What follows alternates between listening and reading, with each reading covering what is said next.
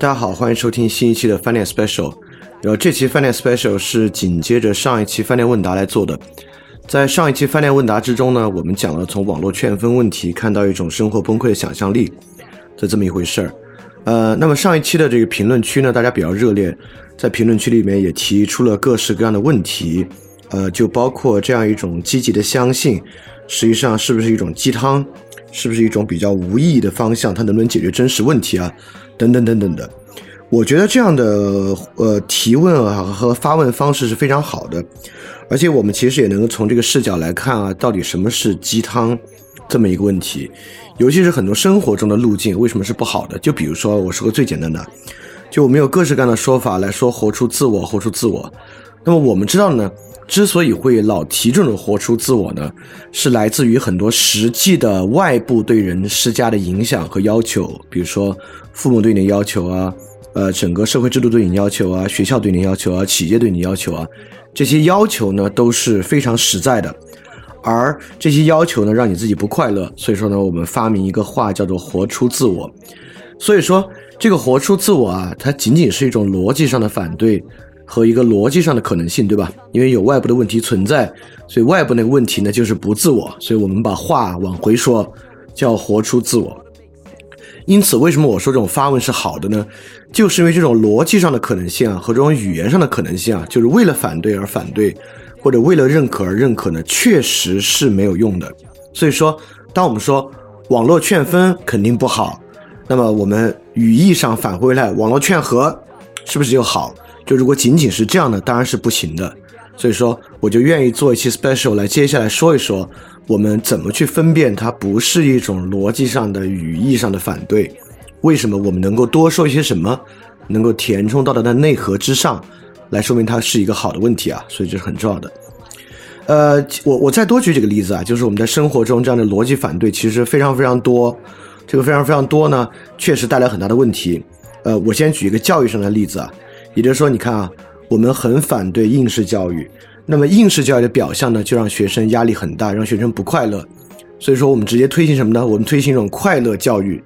但实际上，今天也没有人能说得清楚什么是快乐教育，因为快乐教育很显然不是让学生爱玩什么玩什么。因为你要问学生快乐教育，你干什么最快乐？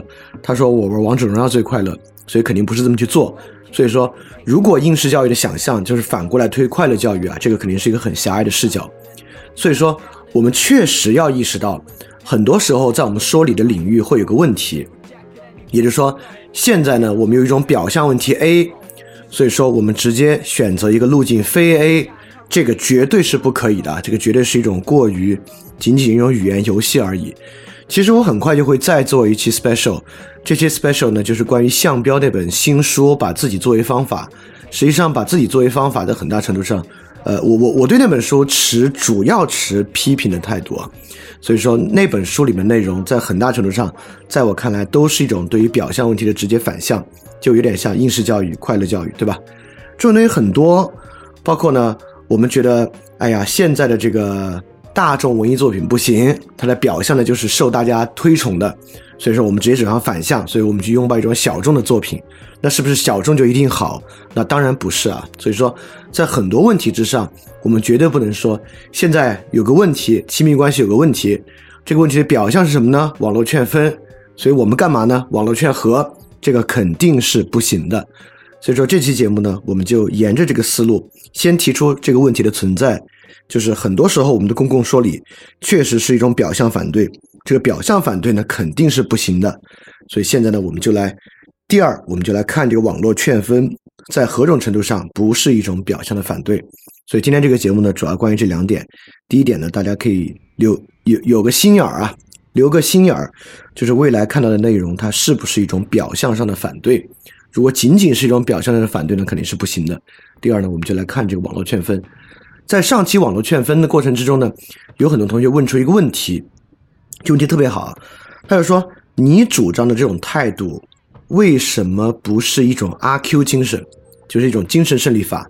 也就是说，它为什么不是一种现在出了问题，你假装问题不存在，就是粉饰太平，觉得一切都好？为什么不是一个阿 Q 精神？哎，我觉得这个问题说的很好，因为我们今天经常在各式各样的地方说，你这是阿 Q 精神，你这是精神胜利法。所以说，我觉得我们要来看什么是阿 Q 精神。那什么是阿 Q 精神呢？当然，最好的方法就是回到阿 Q 这个故事之中去看。是呃，我回头为了准备这个节目啊，我去再读了一遍鲁迅的阿 Q，其实才发现啊，我们过去这个文章可能读的时间都太久远了。其实对于这个文章具体说的是啥，很多时候我们都早已忘记了。但重新去看呢，你会发现很有意思。这里面举的阿 Q 的例子，很多时候其实不是我们最直觉认可的那种例子。那么阿 Q 一上来呢，阿 Q 就说自己姓赵，因为这个镇上有赵太爷嘛。阿 Q 呢就说自己其实也姓赵，还被人打了一顿。然后呢，当别人嘲笑阿 Q 的时候呢，阿 Q 会说：“我以前比你阔多了。”当别人不跟他争辩，把他打一顿的时候呢，阿 Q 告诉自己啊：“我被自己儿子打了。”儿子居然可以打老子，然后接下来呢？阿 Q 还认为啊，我是全世界第一个可以自轻自贱的人，这是第一名啊。因此呢，这跟这个状元没区别，对吧？状元是考试第一名，我是这个自轻自贱第一名，都是第一名，其实也挺厉害。等等等等的，尤其是呢，我们就来找找这个阿 Q 跟网络劝分相关的。是因为阿 Q 在里面对于那个尼姑和王妈，不是都有调戏的举动吗？所以阿 Q 其实这里面也构成了某种男女关系之上的精神胜利法。这里面是两个，第一个呢是阿 Q 里面的一段表述啊，我们听一下啊。阿 Q 是这样讲的，他说：“中国的男人本来大半都可以做圣贤，可惜全被女人毁掉了。商朝是妲己闹亡的，周朝是保。”哟，这个字我还不认识，抱歉啊。秦朝等等等等，虽然史无明文，我们也假定他因为女人，大约未必十分错。而董卓可是确实是貂蝉给害死的。这是阿 Q 在调戏无果情况之下给自己说的一段话。那我们再看，有另外一个是他调戏王妈无果，阿 Q 说，他对于以为。一定想引诱野男人的女人时常留心看，然而他们并不对他笑。他对于和他讲话的女人也时常留心听，然而呢，他们又并不提起什么关于勾当的话来。哦，这也是女人可恶之一，他们全都装的假正经，对吧？有时候，当别人他认为女人啊都是要去勾引男人的，当别人没有以他以为的方式勾引他的时候呢，他就认为他们都在装假正经。所以说。我们会发现啊，因此阿 Q 精神肯定不是指一种特别泛泛的认为情况好，因为如果这样呢，那阿 Q 精神可能就与乐观这个东西分不开了，对吧？我们就会认为，那是不是一切乐观都是某种情况上的阿 Q 精神呢？我们今天就要把这个问题分明白。实际上，我们会发现阿 Q 这些东西都是关于两个事儿，第一个呢就是自己的过去，对吧？他说我先前比你阔多了。我我其实一直姓赵。第二种呢，就是关于现在的伤害为什么会产生这个伤害。他说我被自己儿子打了，包括他自轻自贱，就自轻自贱那地方是阿 Q 自己打自己啊，就是当别人没有打他，阿 Q 左手打自己，然后用右手埋怨左手，自己打自己。包括在亲密关系里面呢，他去当别人不理他，没有以他的方式对他对待他的时候呢，他去做解释。所以说。我们会发现，我们先不管乐观是什么，或者我们先不管上期我们反对劝分的那个思路是什么，我们把这个放到一边。但阿 Q 呢，很明显，阿 Q 在解释自己的过去，阿 Q 呢在解释当下伤害的发生，在解释当下伤害的发生的时候呢，阿 Q 都把它解释为不是一种伤害，或者这个伤害好伟大，就是能接受这个伤害好伟大。比如说我自轻自贱，我自己打自己。比如说他不是一种伤害，这儿子打老子，对吧？他变成另外一个事儿。所以说，当然啊，我们这里其实也可以再退回来问一句：就阿 Q 为什么不好呢？对吧？你在这个文章里面看阿 Q 啊，就每一次在那过程之中，阿 Q 自己啊也还挺开心的。但是今天不管是微观的个体、网上的骂架，还是宏观的环境之中啊，这种阿 Q 精神呢都大量存在。处于阿 Q 心态之中的人呢，其实都挺开心的，因为他们立马就能构造出一种现在已经获胜的叙事，在这个叙事中就是挺开心。那么既然他能让人开心，那当阿 Q 有什么不好呢？我们在担心什么呢？对吧？所以我们看阿 Q 这个文章就能看出我们在担心啥。我们其实根本担心的是阿 Q 的根本荒唐，就是他在这个小说里边，包括他赌钱、他做工等等等等啊。他越输越多，他为了求得虚假的胜利而带给自己越来越大的伤害，甚至自我的伤害。所以说，如果阿 Q 的行为仅仅是一种自我安慰，那没啥。就是如果是自我安慰，这站在今天人功利主义的角度啊，会觉得如果能自我安慰的话，那有啥不好，对吧？所以说，其实今天站在某种功利主义的角度呢，我们真正担心啊，这是不是阿 Q？其实呢，还是怕受伤害。因为阿 Q 呢，表面取得虚假胜利，但是呢，却越伤越多。就是阿 Q 每次表面上对他自己来讲都赢了，实际上呢，他却越输越多。这个呢，我们叫精神胜利法。其实精神胜利法呢，如果把这话说完全了，就是精神胜，精神一胜再胜，实际越输越多。呃，这个是呢我们真正担忧的。所以说呢，我们就得站在这个角度来回溯网络劝分。到底就我或者我们上期节目内容是不是一种阿 Q？那么到底什么是精神胜利法呢？我们会发现，在阿 Q 身上可能就体现为：第一，他否定现实；他呢自轻自贱；他本身呢也不求反抗，而且呢他甘于被他人欺凌。就这些东西啊，都是阿 Q 身上很明显呈现出来的。那么在这个情况之下，阿 Q 主要做哪两点呢？第一，阿 Q 继续做否定，他否定他自己啊，否定身边的一切，包括否定赵太爷的那个儿子，那个洋人儿子，对吧？第二呢，阿 Q 做这个自我合理化，就每次啊，他都能找到一个方法，认为现在他就已经有道理了。那么在已经有道理的情况之下，呃，这里面阿 Q 是如何越输越多的呢？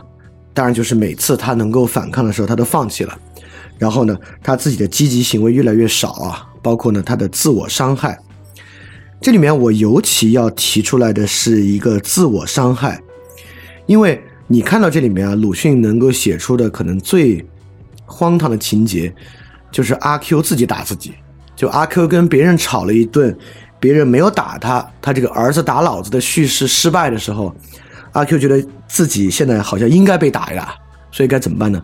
阿 Q 就自己打自己。他为什么非要自己打自己啊？因为他必须透过一种伤害本身，才能够确认他自己作为一个受害者的角色，他是对的。他作为一个受害者的角色呢，自己作为老子被儿子打了，在道义上呢是说得过去的。那么实际上，在这个呃亲密关系中也一样，亲密关系中的自我伤害举动非常频繁，而且非常非常多。很多时候呢，在亲密关系之中，轻则呃重度的酗酒让自己受受到伤害，再重一点呢，有很多自残的行为或者自我毁灭的呃歇斯底里的行为。最重情况之下呢，在亲密关系问题之中选择自尽的呢也不少。所以在这个情况之下呢，自我伤害啊，平时是被我们比较忽略的，但其实是在很多情况之下都存在的一种类阿 Q 的行为。所以说，我们现在就要去看，到底哪种是阿 Q。所以我这里提出一个问题，也就是说，会不会网络劝分那种说法，是一个更大的阿 Q？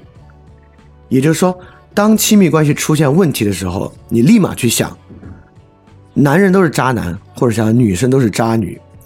当你遇到了有出轨的苗头的时候，你立马扑上去想，出轨肯定已然发生，人都是坏的，或者就算是出轨实际发生吧，你立马把事情往最坏的方式去想，这个东西是接受现实，还是其实这个更是阿 Q？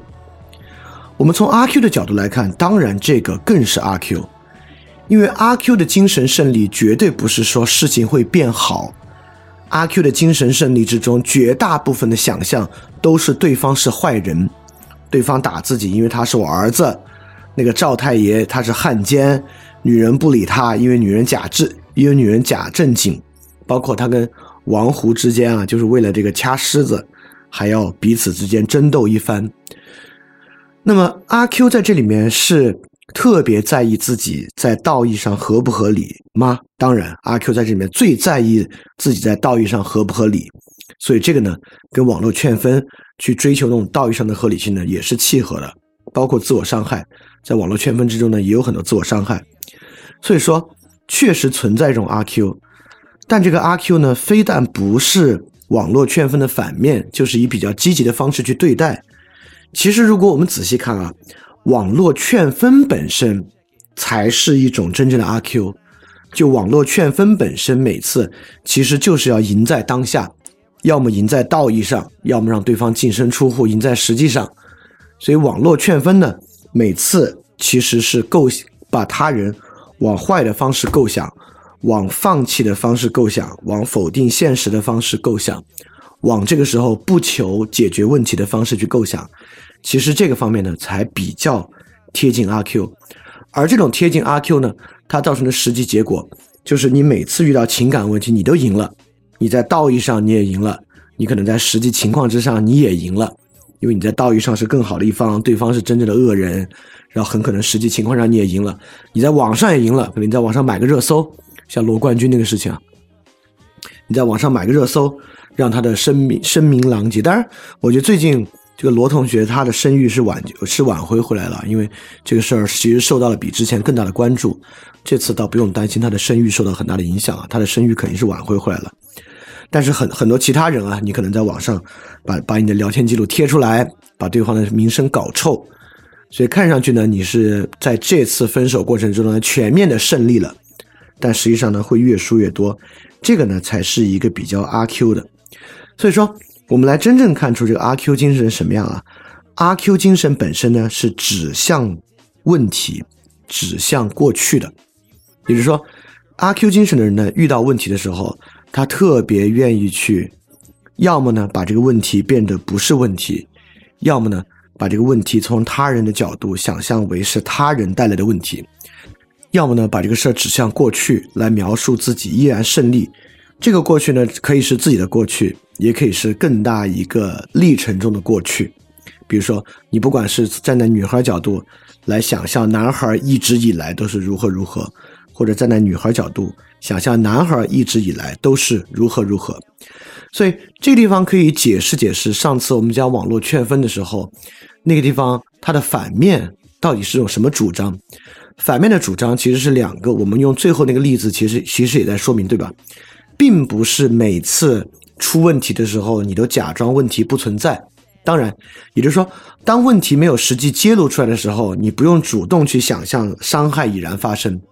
第二呢，你当问题出现的时候，你并不是去盯着问题看和盯着过去来求的一个解释，你是相信问题在某种情况之下能够获得解决。所以说，我认为它与阿 Q 精神最大的差异之处在于。阿 Q 精神特别指向问题本身和过去，而反面的那个思路呢？他为什么不是说，由于现在亲密关系有问题，有网络劝分，我们就网络劝和？不是，而是说它是有实质的。它的实质就在于呢，那个思路其实更指向潜能和未来。好，那我们就来看看什么叫做指向问题和过去，什么叫做指向潜能和未来。我们经常在生活中听到一个说法，这个说法呢，听上去还很有道理。说啊，我这个人非常乐观，但是呢，我也做好最坏的打算。就我们今天的人都认为这是一种特别好的心态，就是啊，我能够积极应对问题，但是呢，我也做好最坏的打算。其实啊，我们扪心自问，我们都知道什么叫做做好最坏的打算。按照上一期节目的话来说呢，就是想象一切事情发展到最坏情况的可能性。你会发现，他在这里说前半句，我啊遇到问题都去积极解决，这话是个空话，就是他很多时候发生在真实生活中，他不会积极解决的，那话就是一个态度。后半句话是有实质的，就是我也预备着最坏情况的发生。那个地方呢，是确实充分调动了想象力，去想象一件事儿可以坏到何处的。所以说，整个这种表述实际上还是在指向问题，指向过去，去推演和演算，在过去的情况之下，现状最坏可以到什么地步，并且呢，为其做好准备。那么，包括我们还经常听到一个说法，这好像也是陈奕迅歌里的一个歌词，就叫做“被偏爱的呢都有恃无恐”。这个呢，也是我们对于过去情况和对于问题本身的一个总结。就这个话，经常啊，我们出现在一旦亲密关系出问题的，很多人都这样想：为什么出问题呢？就是因为我比他比他对我好，因此他属于被偏爱的一方。他作为被偏爱的一方呢，他就会有恃无恐。很多人都会这样想，而且我也会觉得这是真的呀，绝对有这么回事儿。也就是说，当你特别受到他人关注的时候呢，你有时候就是不那么关注他人，这个情况是绝对存在的。因此啊，上次我们提到那种与网络劝分相反的方向，绝对不是认为没有问题，认为人性本善，人一切都好，认为人没有问题，亲密关系没有问题，不会。你完完全全可以知道人有这样的问题，你完完全知道这亲密关系啊会出问题。甚至呢，随时随地呢，都会有一点点问题，所以根本的差异在于，想象这个亲密关系有多坏，是想他现在有多坏，是想他从过去到现在有什么问题，而一种好的想象呢，不是去想他从现在到从过去到现在现在有多好，所以你看，它有个很大的差异。这个差异呢，是很多时候别人说：“哎呀，你别关注现在这个问题，你去想想他过去对你有多好。”我觉得这个没有用，我也我也不认为这有帮助啊。所以说，向好的想象呢，其实是指向潜能和未来，去指向现在虽然有问题，但这个问题是如何在未来得到解决，未来这个亲密关系的潜能是如何发挥出来的一个问题。所以说，不管我们想象一段不错的关系，还是想象一个不错的人，都绝对不是想象一个现在已然没有问题的关系和现在想象一个没有问题的人，而是想象一个有潜力的关系和想象一个有潜力的人。所以这本身呢，就是一个时间指向性的选择。其实之前在小金二郎那个节目里面，关于晚春里面那个父亲对女女儿。接受包办婚姻里面的一个理由，其实那个父亲已经说出了一个，呃，还挺有启发性的话。就他说，在自由恋爱情况之下，人们都会设想一个情况，他设想一个现在马上就可以得到完整幸福的生活。其实我们今天，不管是择偶啊，还是对于亲密关系啊，也大概是这样一个想象。我们现在择偶呢，希望选择一个现在各方各面条件都已然非常不错，已然能够，而且现在就情投意合、三观契合，能玩得到一块去。我们希望，比如说谈上恋爱之后，下个周的周末就能够共享某种非常非常好的消费生活，并且很很不容易出矛盾。而在那个晚春电影中的那个父亲的意思，却是说，所有这些东西都只可能在未来。透过某种潜能的实现，被实现出来那个部分呢，才是真正有可能的，才是真正的生活。所以说，这里面非常明显的呈现出了一种注意力的差距，一种呢是注意问题，注意从过去来解释问题；另外一个思路呢是注意潜力，去注意未来。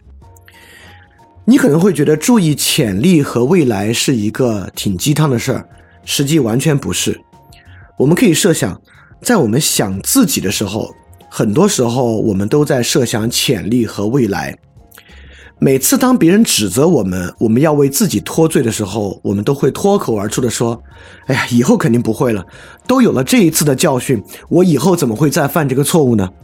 当小时候老师批评的时候，你总是对未来做出承诺：“啊，我之后肯定知道会继续怎么怎么样的。”就因此啊，我们是绝对有能力注意潜力、注意未来的。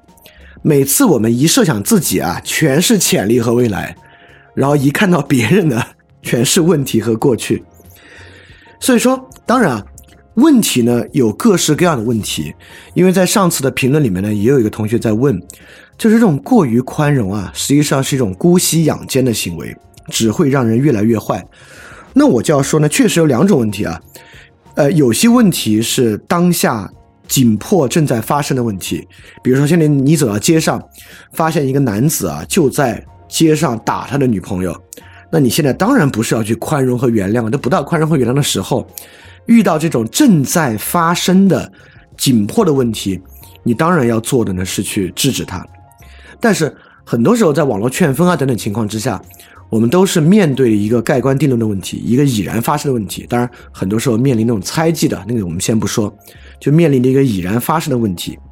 对于一个已然发生的问题呢，我们一般有两种想法。第一种想法呢，宽容一定会导致问题的延续。只要你不惩罚他，你对他宽容，你理解他，人就会一犯再犯。人这样的一种物种啊，根本就没有不记吃不记打。只要你宽容他，他就会再次伤害你。那么第二种呢？我们认为宽容啊，才能导致问题的真正解决和发展。那么这两种有没有可能在逻辑上得到一个论证？哪种更正确呢？我认为不能，我绝对认为这是不能的。当然啊，你也可能认为啊，这两种思路呢并不冲突，你可以一边不宽容他，一边帮助他继续发展。这个在老师教育学生上，兴许是可能的，我不知道。但在亲密关系里面呢，极大程度之下不会啊，因为这个时候你面临的很多人面临的选择实际上是放弃或不放弃。所以说，对其他人宽容啊，会导致这个人一犯再犯，还是会导致这个人继续发展的。你可能还会说，这要看不同的人，对吧？响鼓不用重锤。对于这种人呢，我们是去看。他呢？当然，你宽对他的宽容会导致他变好，但是有好多人就是很坏，你对他宽容呢，就会导致他一错再错。其实我们学员维特根斯坦啊，应该对这种说法有一些反思力了。这个说法等于没说，对吧？你只是把。问题会继续延续，和问题会得到解决，把它变成了另外两个词儿，就是好人和坏人。你甚至把它变得更加的模糊了，因为说到底，你现在不还是得判断对方是个响鼓不用重重锤的人，还是判断对方是个有恃无恐、一错再错的人吗？跟这个问题其实没有任何区别啊！就这样多一句的解释，那要看不同的人。这话在这里没有任何的意义。我们在这里就是说。在这个情况之下，你应该把对方看作那种响鼓不用重锤的人。好，所以你看这里，我们就开始接触到第一个问题了，就是呃，第一个相信了，就是如果有一种玩意儿叫敢于去相信，这时候相信啥呢？因为我们会发现，认为一个人属于响鼓不用重锤，他遭遇到问题的发生就会自我完善，和一种人呢会有恃无恐、一错再错，这两个东西都不可能从。道理上给予绝对的论证，人就一定会怎么样？因此，你相信人是什么样的，这都是一个信念问题。你相信响鼓不用重锤，或相信会有恃无恐、一错再错，这两个呢都是信念问题。所以，在这个信念问题之上，所谓敢于去相信呢，在这就在这里就要涉及相信宽容会导致问题的解决，导致要相信。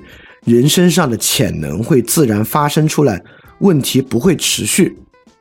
当然，我这里必须要多说几句啊。为什么会产生这样的相信？如果不说呢，这个东西就完全是个浪漫主义的啊。相信人性本善，这人性本善这话呢，如果只这么一说，在这儿也没啥意思。那个是它是个纯浪漫主义的想法。所以我们为什么可以相信存在所谓响鼓不用重锤，存在对象发展呢？是因为人犯错事的时候，我们知道啊，很多时候犯错事对人是有好处的，不管是快感上的好处啊，功利上的好处啊，甚至他自己阿 Q 精神，让自己感觉挺好啊，精神胜利都是有很大的吸引力的。在这个吸引力情况之下，人怎么会放弃这个吸引力本身而转好呢？对吧？我们不能光说人性本善，还是得说出一些另外的缘由。这些缘由呢，当然也存在，呃，有几种缘由啊，但这些缘由都不是论证和证明啊，它本质上还是一个信念问题。但这些缘由呢，能够导致我们想一想。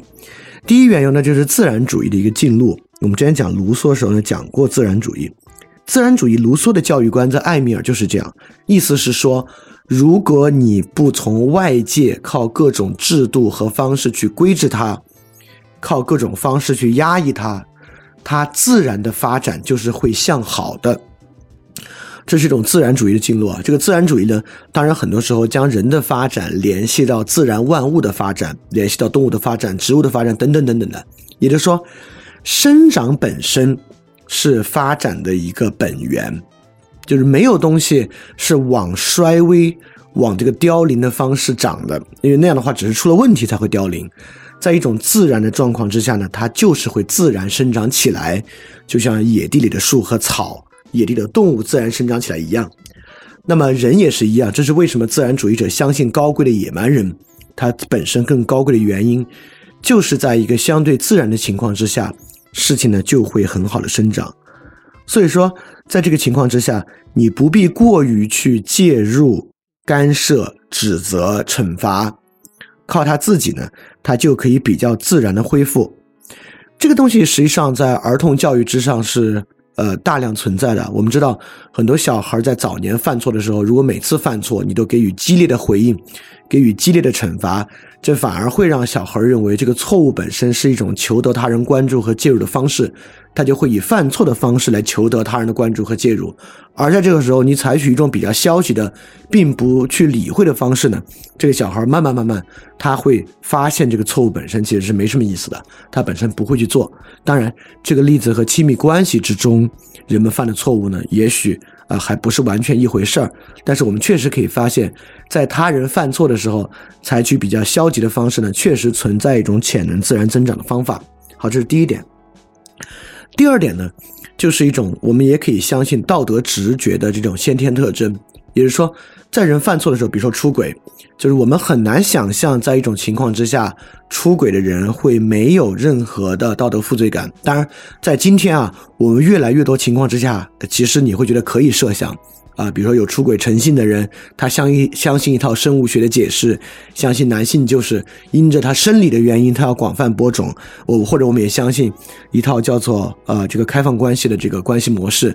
他认为，如果我的伴侣不接受开放关系呢，这是他的问题，不是我的问题。我我是可以去呃尽量出轨的，等等等等的。或者他用别的方式去给自己解释，他说，呃，比如说这是他呃。呃，因为被别人逼迫才这么做啊，这是他必必要的一个放松的方式啊，等等等等啊，很多人都会有各式各样的说法来为这个东西做辩护。但是这里有个很有意思的东西啊，他为什么要靠这些东西做辩护呢？也就是说，我们怎么没见到人为这个忠贞辩护呢？就他得找一个解释来说明忠贞为什么好，对吧？这个忠贞不辩护，开放关系要辩护。比如说一夫一妻啊，我们一般不怎么对一夫一妻进行辩护，但开放关系呢，却需要一套说法进行辩护。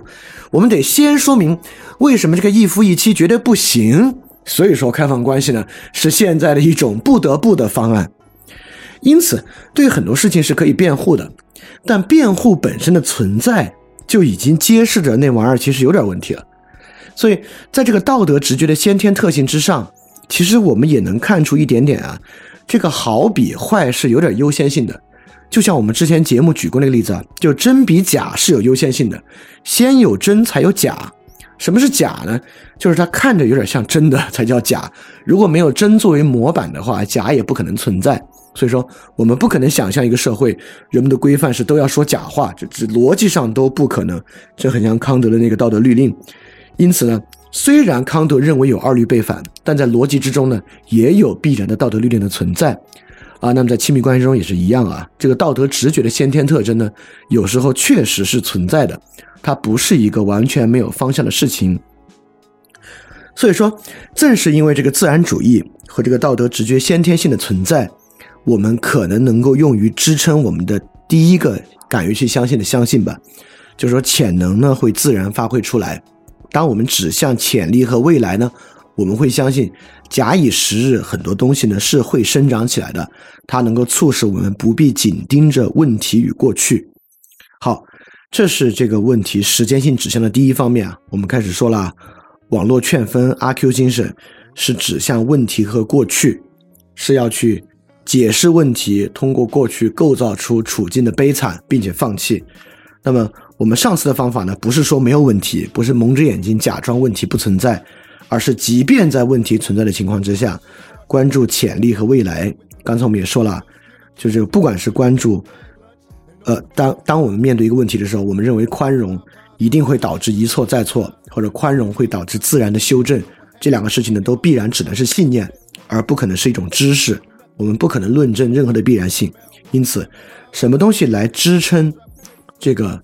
潜力会发展的信念呢？这个呢，就是自然主义和道德直觉。那你可能会问，那什么东西来支撑问题会一错再错的信念呢？对吧？当然，很多地方问题呢都会一错再错。比如说啊，一个吸毒者，如果他已经是一个吸毒成瘾者或者酒瘾者、烟瘾者，他其实自己当然知道啊，吸烟有害健康，有时候很多时候酗酒也不好，吸毒更不好。但他为什么会一错再错呢？对吧？因这个原因呢，我们也能找到理由去支撑这个信念。这个支撑的信念呢，就是一种感觉主义的信念。也就是说呢，这个快感和痛苦是非常真实的。快感和痛苦呢，会逼迫人做出选择。比如说，一个吸毒成瘾者，那么吸毒瘾发作时的痛苦和吸毒产生的快感呢，是导致他一错再错的原因。比如说，一个那亲密关系之中，如果一个人不管是男性或女性出轨，为什么我们会相信宽容会导致他继续出轨呢？因为我们大家都认为出轨本身是很快乐的，因此呢，这种新鲜感和快乐的追求会导致他一错再错，对吧？这个是我们认为问题会发生的原因。这个发生的原因背后其实有一个信念，这是我们第二个要去想的东西啊，也就是说，我们现在确实有一种感觉。认为只有当下是确实的，这不光是我们的感觉啊，这是修魔的感觉。就只有那种印象，我们受到外界刺激产生的印象是确实的，而印象之上所产生的一切叠加的东西，是那种理念啊等等等等东西，观念啊概念啊是很虚的。所以说修魔呢，当然一定比较认可一个赏赏罚分明的环境。那如果在亲密关系之中呢？有人出了问题，当然要施行比较大的惩罚才可以。因此呢，这个东西啊，就会把当下的感觉认为是一个盖棺定论的东西。比如说，当下在感情里受了委屈，你就会认为啊，这个委屈是个盖棺定论的东西，是我要逃避的东西。当下在一个出轨关系里获得了快感，快感，这个快感呢？是一个盖棺定论的东西，是下次可以继续去追求的东西。但实际上情况却不是这样。我们当然知道，一个人在当下的情感里受了委屈，很可能会导致他忍耐和耐心的增长；而一个人在现在的生活中获得了快感，这个快感也很可能因为悔恨会带来很大的痛苦。所以说。受委屈不等于最终盖棺定论的痛苦，而快感也不等于盖棺定论的幸福。你看，这也是一种我们想想，这是一种面向过去和问题的视角，还是面向未来与潜能的视角？你会发现，这仍然是一种相信未来与潜能的视角。受委屈不代表痛苦的永恒延续，幸福不代表快乐的永恒延续。所以，不管在生活中还是亲密关系之中，脱离一种根本的痛苦生活，不代表永远不受委屈；而进入一种幸福生活，不代表一再在生活中获得快感。因此，很有可能现在逃避快感，现在放弃快感，让自己受委屈，是未来获得幸福的可能。而现在过多的拥抱快感，让自己不要受委屈，可能会在未来导致痛苦。这个道理并不复杂，我们每个人都知道。我们从小到大的教育里面，其实都有这么一面。只是呢，在一种感觉主义、享乐主义的情况之下呢，我们认为那些都是啊教条主义而已啊，那些不是真的啊。当然情况不是如此啊。我们当然知道，很多时候对痛苦的忍耐呢，会导致幸福，对吧？这几乎出现在对所有技能掌握的幸福感。就一个人成为一个乐器演奏大师，在乐器演奏中呢，当然会获得非常非常巨大的乐趣。但这个乐趣呢，确实是过去很多的委屈和忍耐导致的结果。那很多时候，快感呢，一样会导致不幸福，包括成瘾性的快感啊，或者过度娱乐带来的悔恨啊，等等等等的。而且，如果人仅仅是趋利避害去追寻印象啊，那一切教育都并不必要，对吧？那教育成功的一个观念啊，实际上呢，就是人的教育本身啊，实际上就是对于简单的快感和痛感本身的一个引导。所以说，要敢于去相信，相信的第二点呢，就是受委屈不等于永恒痛苦，而快感不等于永恒幸福。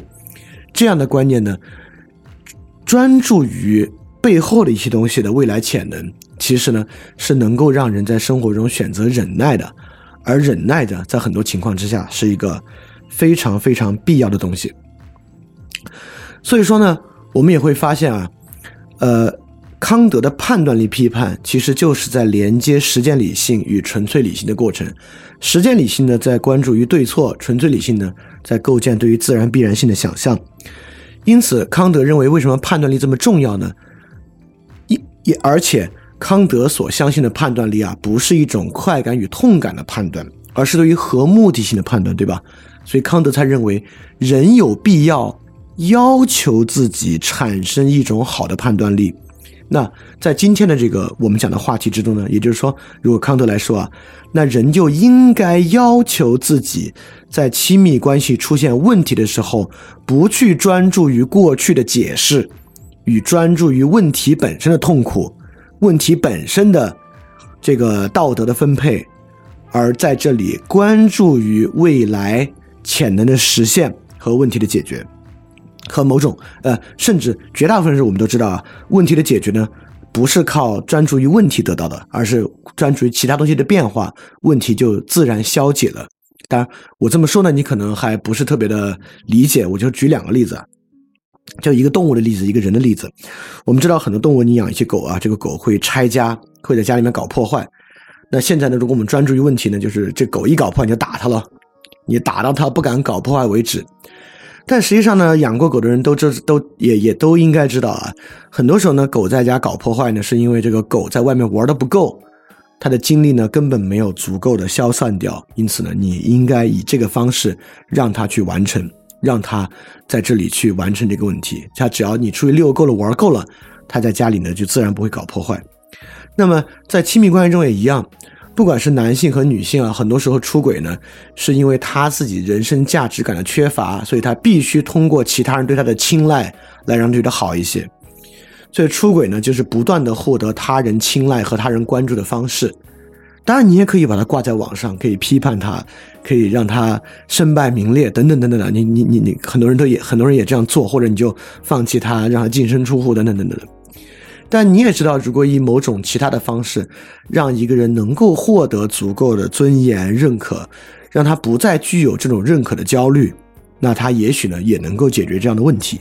对吧？所以这就是我刚才说的，就问题的解决，很多时候不是对于问题的专注啊，因为问题呢，呃，我们不应该说问题在一个结构里啊，或者说我们要去，如果我们去想设想问题的方式，很多时候呢，都是因为潜能没有充分实现来带来的。所以刚才这部分呢，我们就特别重要的在说，就是上期节目为什么不是一种简单的逻辑上的反对？因为亲密关系有问题，网络劝分好，我们就劝和啊，不是这样的。而是它有个实质，这个实质呢，就是一种时间性的指向，啊，但这个时间性指向呢，就是海德格尔时呃存在于时间之中，指向过去和指向未来特别重要的一个思路，对吧？因此，怎么去理解存在于时间之中海德格尔所说的指向过去和指向未来呢？其实也可以从今天的论述之中来看，也就是说，我们在宣扬一种在亲密关系的问题之中，并不指向过去和问题，而指向潜力和未来的方式。我们也指出了，认为宽容一定会导致问题的延续，和宽容会导致潜力的发展、问题的解决，这两个东西都指的是信念。它是由什么信念构成的？刚才说了两个，第一个呢，就是要去相信潜力会自然发生这么一点。第二点呢，是要去相信当下的感觉，不管是痛感还是快感，与未来的幸福和痛苦不是一回事儿，甚至很多时候是相反的。这两个东西呢，都是需要一定的信念才能去支撑的东西。那我们就要说了，这话说的简单，说的特别简单，但实际上在人啊往往做不到。所以说今天呢，我们也不只是要去把这个方向再指的清楚一点，其实也要去说明这个人为什么指不到，为什么呃呃人为什么做不到，怎么才能做到呢？怎么才能产生这样的相信呢？也就是说，我们把人能够指向未来当做一个结果来看啊，这个结果本身呢，也是需要有原因来支撑的。那么，怎么才能够让这些原因变得充实，而让人能够所谓的敢于去相信呢？就第一啊，我们首先还是要说相信的是啥，如何能够对未来产生相信？那首先就要说，信心都在细节之中。能够想象出来的东西才有信心，也就是说，假设亲密关系里面有一方出轨，另外一方就坐在那儿泛泛的想一个，没事儿，生活会好起来的。那这个没有用，这个也并不代表你真的相信了任何东西。也就是说，所有的相信必须在一种实际的设想之中，他要设想的多清楚呢？就设想的如同我们对于亲密关系问题的设想一样清楚。这个亲密关系的问题，我们就在想啊，人通过一些蛛丝马迹是如何关联到最后会必然发生的问题的。那个玩意儿有多确凿，那我们对于亲密关系里面的好的这一部分，它的设想就需要有多确凿。因此，怎么才叫有信心呢？也就是当你亲密关系出了问题，那你必须能够设想出通过做什么事儿。通过什么样的心理过程，最后那个潜能能够被实现出来？也就是说，就就像刚才那两个例子，你为什么会设想那个你的狗狗在明天回家不会拆家呢？是你设想到它在外面玩的很充分，回家之后它就是很安全的休息，哦，你才能产生信心。那同样第二点。你是设想出通过做什么样的事儿，比如两个人一起出去旅行或怎么样，或者两个人一起做一些别的事儿，让那个人的尊严和那种自尊和他的认可得到了比较充分的满足。所以说呢，他不必从别人那里得到满足，就这个东西必须透过能够细节的想象才能有信心。就网络劝和的那个东西，或者相信潜能的实现，绝对不是靠一句话“生活会变好，潜能会实现，人自然会变好”这个事儿来充实的。信心绝对是在细节之中的，这是第一点啊，信心在细节中。第二点啊，那就重要了，怎么才能产生这样东西呢？其实啊，人必须做些什么才能够充实这样的信心。所以说，你看啊，做什么为什么这么重要？也就是说，是经验的验证吗？很多时候我们认为是这样，意思是说，我过去成功的拯救过一段感情，过去比如我遭遇别人出轨，最后呢，靠我的这个相信啊，搞定了。好，有这么一次成功经验，未来呢，我就能够敢于这样。绝对不是这个意思啊！就是做些什么重要，并不在于你过去成功过一次，然后你现在就知道该怎么成功了。因为如果这样的话，我们就进入一个先生蛋还是先生先有鸡还是先有蛋的问题，对吧？那人是怎么开始第一次的呢？人的第一次相信是怎么来的呢？对吧？就解决不了。所以说，做些什么事儿啊，绝对不是说通过做事儿，我们有了成功的经验，充实了我们的信心，不是这么回事啊！这是一种很经验主义的说法。这个说法呢，对于亲密关系之中的信任啊、宽容啊这些是没什么帮助的。重点在于这儿，在于信心必须被他人看见。好，这个问题很重要了，因为当我们说信心的时候啊，我们总把信心想象成是一个在我心里的事情。比如说，我在心里设想，嗯。我对这个事儿有信心，潜能终于会发生的这个亲密关系会转好的。我们就认为信心是人的一个想法，信心本身呢是个体意识的一个状态。但是我要说不是，就信心是一个行动，相信本身呢是一个行动。那这要这要就要回答了，为什么信心是一个需要展现和被看见的行动？尤其是在这个亲密关系这个处境之中啊，因为呢，在亲密关系中的信心，说到底是对什么的信心？是对我们与他人的，是我们对他人的信心。也就是说，这个信心的对象不是一棵树会长起来，这个信心的对象不是，呃。不是这个股票，你捏着一个股票会上涨，也不是明天会不会下雨。这个信心的对象呢，是一个有自我意志的对象，是一个人。就像刚才那个狗狗的问题啊，当你对这个狗狗有信心呢，你你比如说你过去对它没信心的时候，你怕它拆家，你回家呢就给这狗关笼子里，对吧？你就避免它出来拆家，在笼子里狂吠，你就打它。那么今天如果你对这个狗有信心，你绝对不是说跟他出去玩了一圈，把他玩累了之后回家关笼子里，这是你对他的信心。那你要对这狗有信心，你回家就把它放在外边因此，因为狗狗是一个意志体，我们对于一个意志体的信心必须通过行为呈现出来。因此，对亲密关系里面对象有信心，是对一个他人的信心。说到底呢，是对于人与人之间这种依赖关系的一个状态的塑造。你最终设想出来的是一种依赖关系状态的塑造。就像对那个狗狗而言，你最后设想出来的呢，是它回到家不用关笼子，依然不会去破坏。因此呢，你要做的呢，就是不关笼子。那比如亲密关系的信息，你会相信，你会你会相信，我不用盯着他的手机，不用去查他的手机，他也不会做什么。你一一或许你过去查，那现在你要做的呢，就是没有查他的手机，等等等等这样行。当然，不光是一些消极的行为啊，也有很多积极的行为。所以说，我们对于人的相信啊，绝对不能是一个心理的状态，或者我要说，正是因为想象不够具象，是一个泛泛的相信，它才是一个心理的状态。就是我们相信，哎呀，他肯定会改正，会变好的。那我们就问你，你现在要做什么呢？你说我要做的是等待。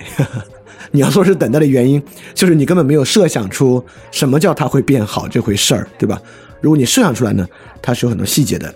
一旦有细节呢，这个信心啊，这个相信啊，是要被看见的，它是要变成行为的。而我们刚才在说啊，这个人怎么才能相信呢？人怎么才可以去相信呢？我们刚才说，第一点就是相信都是细节的。第二呢，这个细节是需要被做出来的。一旦你做出来之后呢，这个相信才变得确凿。而一旦你做出来之后呢，你自己才会相信。所以说，我们这里说相不相信啊，敢于去相信啊，等等等等啊，都绝对不是指一个心理的状态。好，这看上去还是没有最终的回答。我怎么才做得出来呢？怎么才做得出来呢？根本原因就在于，你必须在理解之上确定自己做的是真正的好事儿。就说，人怎么才能够把事儿做出来？做出来之后心安理得，做出来之后能够有那种安定感啊？其实就是你要确定啊，你自己做的是那个好事儿，这个这个相当相当的正常啊。就是，呃，很多时候我们能够从容不迫能做的事儿啊，未必有功利的好处啊，等等啊，都是因为它是好事儿。当然，这好事儿这个“好”这个字儿啊，没有任何的呃启发意义。那你就要问什么是好事儿啊，对吧？那今天呢，我们肯定不可能给出个标准啊。呃，在亲密关系出现问题之后，好事的五个标准，它是这样这样这样这样的是好事儿，这我们做不出来。但是嘛，我确实有一个范导性的原则：什么是亲密关系之中你自己能够确信的好事儿呢？一般来讲啊，就回溯过去的生活的反应，什么时候你能觉得是好事儿？当然，我们也知道这个好事是没有尽头的，你绝对不能说这事儿我已经做到百分之百的好了。所以一般来讲啊。我们每次在做到我们过去做不到的事情的时候呢，会在心里确定，那是一个好事儿。也就是说，过去面临这些处境啊，我们往往酗酒了。今天啊，我去跑了十公里步，就没喝酒，回到家依然感觉不错。在这种时候呢，我们一般会确信它是一个好事儿。所以说，什么是好事儿呢？一个最简单的方式来说啊。人呐，是在完成自我超越的时候啊，确定它是一个好事儿的。就比如说，你假设是个男孩或女孩，每次你遇到亲密关系的问题啊，你过去一遇到问题，你就找自己的备胎，跟自己的备胎聊。那么这次你遇到问题呢，你确实忍住没有找备胎，哎，这个时候呢，你能够在心里比较确定它是一件好事儿。所以说，我们怎么才可以靠做些什么来真正实现那种相信呢？那这个做的这个事儿呢，其实就需要它具有自我超越的特征。这个自我超越肯定是一个无尽的过程。比如说，你说，哎，怎么会无尽呢？你以前找备胎，现在不找备胎。不就到尽头了吗？你都不找备胎了，好像也无法再更进一步了。当然可以啊，你还可以去主动跟你的亲密关系对象去沟通啊，等等等等啊，就是这肯定是一个毫无尽头的事情啊。这个自我超越是可以永远进行下去的。所以说呢，在亲密关系之中呢，实际上这种自我超越的行为会能够让你产生一种比较强烈的确信感，认为你做的呢是一件好的事情。当然你会说，那人会不会自我欺骗啊？他明明做的是个坏事儿，他觉得是自我超越。当然是有可能的，当然是有可能的。因此呢，面临这种二律背反的情况，我也绝对不可能在一期节目里面，在逻辑之上穷尽了一切可能，堵死了一切做坏事的路子。那这我是做不到的。尤其是我们学了这么多维特根斯坦之后，我们应该越知道，你不可能在一期节目里做这么多。当然，你有没有可能多说一些，把这个辨别的更清楚呢？当然是可能的。但我觉得今天节目里已经说了够多了，我们今天主要就说这些。我大概总结一下啊。做这期 special 节目呢，是上期问答节目之后，确实会产生一个疑惑，这个疑惑是好的，就是你所说的那个状态，为何不是一种自我欺骗？为什么不是一种逻辑上与语义上的反对？因为亲密关系有问题，有网络劝分，好，我们就劝和，啊，人们现在对问题睚眦必报，好，我们就宽容。它为什么不是一种语义上的简单反对？它背后被充实的内涵是什么？就这个问题，首先我们谈了很多人有有有同学在问啊，上次我们所说那个态度是不是这种阿 Q 精神？那我反过来说，实际上劝分那种心态才是真正的阿 Q 精神。那么不劝分跟劝分的内涵实质是啥呢？实际上是一种时间指向性的感受。劝分的思路呢是去指向问题，指向过去；而这种不劝分的思路呢，并不是蒙着眼睛装作问题不存在，你完全可以知道问题存在，问题已然发生，问题很严重。但在这个情况之下呢，你依然可以去指向未来和潜能的实现去做。那未来和潜能实现呢，就基于两种相信。第一个相信呢，就是在自然状态之下，就是会自然生长和潜能实现。这个东西呢，靠很多其他东西去支撑，比如说自然主义进路啊、道德子学啊、好比或者先天性啊。第二个，相信当下的感觉，不管是快感还是痛感，并不连接到未来的幸福和痛苦。这个东西很可能是相反的，这两个信念。那我们也说了，这个信念为什么不容易产生呢？就是因为。你的那种泛泛的相信啊，就是大面上画上构筑的未来会变好，没有任何意义啊。信心必须在细节之中才是信心，而在细节中对于他人的相信和对于人与人依赖关系的相信呢，是必然会存在于行动之上的。而这个行动本身呢，是一个好的行动呢，就会让人有那种从容的感觉。而我们对于好行动的直观感受呢，很多时候来源于超越性本身，等等等等。我觉得这期节目呢，我们把这些说完就可以了。啊，我很快会再做一期 special。就讲项标那个书，把自己作为方法，所以那个书最近很火啊！我相信好多同学都看过。就如果你没看呢，你可以稍微翻一翻，或者你不用大翻，你在网上看看对这本书的介绍，呃，看看其他其他人，比如豆瓣上对这个书的评价等等等等，可能对听下期 special 节目会好一些。那好，我们本期 special 节目就到这里，大家要记得敢于去相信，信念当然必须死。